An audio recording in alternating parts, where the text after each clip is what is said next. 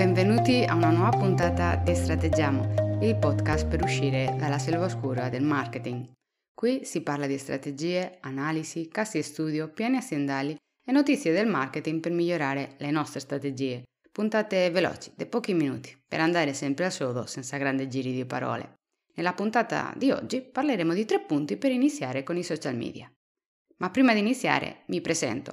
Sono Veronica Ramos, una consulente strategica e specialista in marketing digitale, marketing strategico e marketing culturale. Il mio accento spagnolo sarà l'effetto audio 100% originale di questo podcast. Se volete conoscermi meglio, vi invito a visitare il mio sito ramosveronica.com. E ora partiamo con la puntata di oggi. Quando arriviamo ai social media, spesso ci perdiamo già dall'inizio, perché vogliamo andare troppo in fretta oppure pensiamo che comunque il tempo da dedicarci non sarà tanto. Questo ci può portare ad avere canali che non funzionano bene e non sappiamo bene neanche il perché. Oggi vi consiglio tre punti non solo da cui partire prima di iniziare a creare contenuti o di creare la vostra community, ma anche da utilizzare per capire come migliorare la vostra presenza digitale. Iniziamo prima osservando. Non dobbiamo correre, ma avere pazienza e capire come funziona la piattaforma e come si interagisce. Possiamo dire che si tratta di un'azione passiva all'interno di social media, ma molto attiva per quanto riguarda l'utilizzo del canale e al suo inserimento nella nostra strategia di social media marketing. In questo primo approccio alla piattaforma sono anche molto utili i corsi di formazione.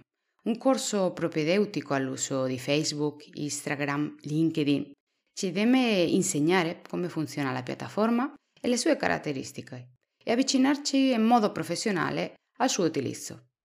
Attenzione a non pensare che quattro ore di corso ci faranno essere esperti e già pronti. È solo l'inizio per avere una buona base di partenza. Il secondo punto è guardare i competitor.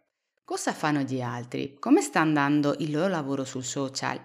E capire la loro strategia. Questo non significa assolutamente copiare, questa è una cosa che dico sempre. Non si guarda per copiare ma per imparare e poi creare la nostra strategia unica. Il terzo punto è provare a creare una bozza di piano editoriale. Dobbiamo capire se potremo creare contenuti continuativamente, essere sicuri di avere gli argomenti, i metodi di ricerca dei contenuti, scrittura, eccetera. Perché se facciamo fatica a riempire una bozza vuol dire che non siamo pronti per andare oltre e dobbiamo soffermarci su questa parte e analizzare la strategia, le risorse e le abilità che abbiamo a disposizione. Dobbiamo intervenire su questa parte perché se non riusciamo a fare una bozza prima di partire, molto meno riusciremo a creare un piano un calendario pronti e completi per raggiungere i nostri obiettivi sui social. Questi sono i tre punti principali che io vi consiglio di tenere sotto d'occhio.